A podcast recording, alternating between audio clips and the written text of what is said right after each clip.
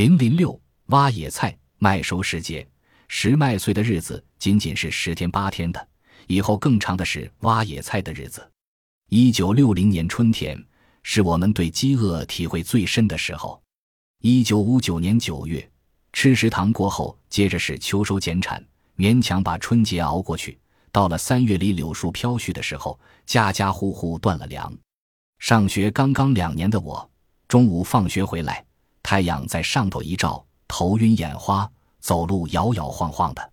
角头街木桥是用两块板铺起来的，很窄。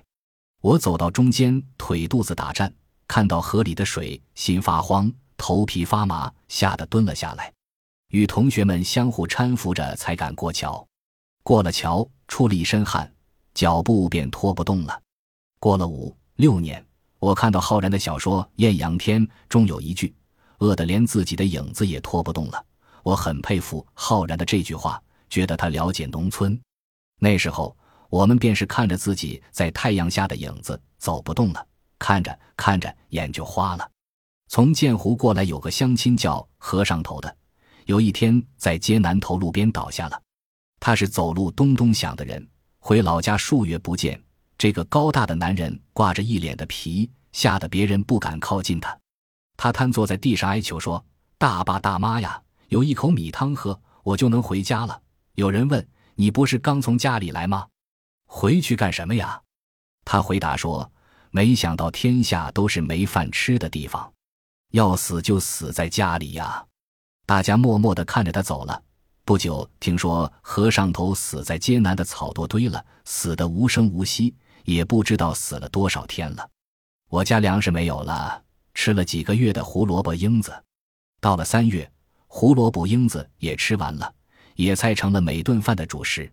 荠菜、区区菜、马齿苋，每天是一锅绿水，光捞野菜捞不出米来。有一天，几种野菜合在一起，味道蛮好的。趁着高兴。我又到田野去挖野菜，被风一吹，肚里很难受，倒还翻浆了，哇的一声吐了，全是绿绿的野菜水。当时我只有八岁，老姨比我大六岁，堂姐桂英比我大两岁，他们领着我到河西边挑野菜，看我吐了，老姨便帮我擦嘴，用水湿了湿毛巾放在我的脑门上，说歇一会就好了。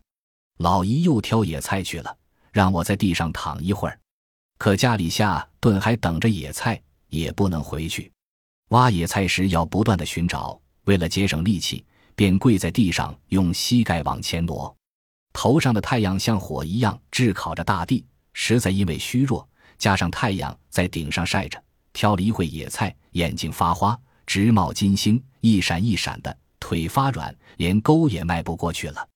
我扶着南边的堤，站不住，竟倒下了，这是饿昏了。等我醒来时。已是太阳落山了，起风了，天凉凉的，只听见肚里叽叽的响。老姨还在近处挑野菜里，我们把野菜合到一起。桂英背着篮子，老姨搀着我回家了。老姨说我晕过去了，在地上睡了一觉。母亲听了，赶快把给四弟的粥舀一口，我喝下一点米汤，甜津津的，马上便有了精神，又出去玩了。三弟那时候三岁，咽不下野菜。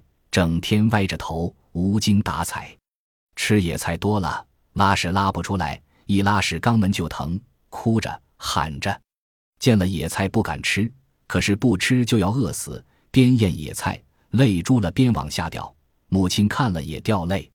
四弟才一岁多一点，没有奶水，每天给他喂一点大米粥，那是全家人的口粮余下的。喂完四弟，母亲用指头刮刮罐底。让三弟舔舔指头上那点米汁。太阳一出来，白茫茫的一片盐碱，像下了雪似的。最多的野菜是盐蒿子，盐蒿子耐盐耐碱，碱很重，可它还是碧绿的。只有碱太重的地方，盐蒿子长成紫色的那种盐蒿子太老，不能吃。在那些日子，得跑很远的地方去采。盐蒿头采光了，便采盐精子，也就是盐蒿的种子。晒干阳净后磨成面，掺在野菜里吃。过了清明，野菜越来越多，荠菜、区区菜、马齿苋都长起来了。那时候，我深深体会饥饿的感觉。饥饿使人心慌、腿软、冒虚汗、手脚颤抖，而长期的饥饿并没有锐利的痛感，那是种慢性的虚脱。胃里没有食物，大脑被停止了供给，麻木了。这时对外界不再感兴趣，也没有欲望了。将要饿死的人知道，老师教的共产主义接班人、社会主义新农村，这时什么也不敢想了，只要能活下去，吃饱饭。那便是天堂了，能饱饱的吃一顿白米饭，那便是共产主义了。灾荒那年的麦收时节，便也是十岁的老人和孩子，那么多人拾麦穗，麦草尖上只有一粒麦，我们也舍不得丢掉。这时候闻到新麦的气息，大脑中便有种大难获救的感觉。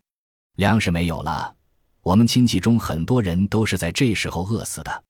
父亲的舅父王广如在家饿了十天，没吃一点东西。临到咽气时，大声喊饿，总不瞑目。直到人们找来一小匙稀粥喂到口中，他才闭上眼睛。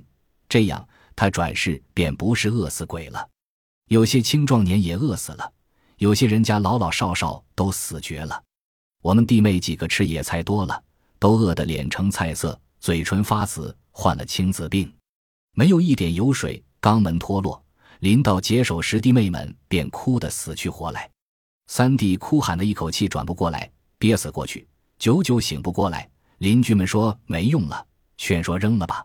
母亲一手捂着三弟的肛门，一手狠命抓着头发，弟弟竟奇迹般的活过来了。我有一次因吃野菜中毒，急性肠胃炎发作，被送到医院。有人说病床上刚死了一个小孩，用席子卷走了。你这个孩子命不强，母亲吓得把我从病床上抱起来，一直坐到天亮，泪也流了一夜。在那些饥饿的日子里，母亲总吃着野菜，仅有的米都让我们吃。遇到野菜饭不够了，她一口也不吃，长一两顿饿着。我们终于奇迹般的活下来了。我们那里地处黄海边，荒滩面积大，野菜多，死亡现象比其他地方还好些。而西边的建湖。兴化、高邮、宝应一带，灾民像流水一样涌来挑野菜，躲饥荒。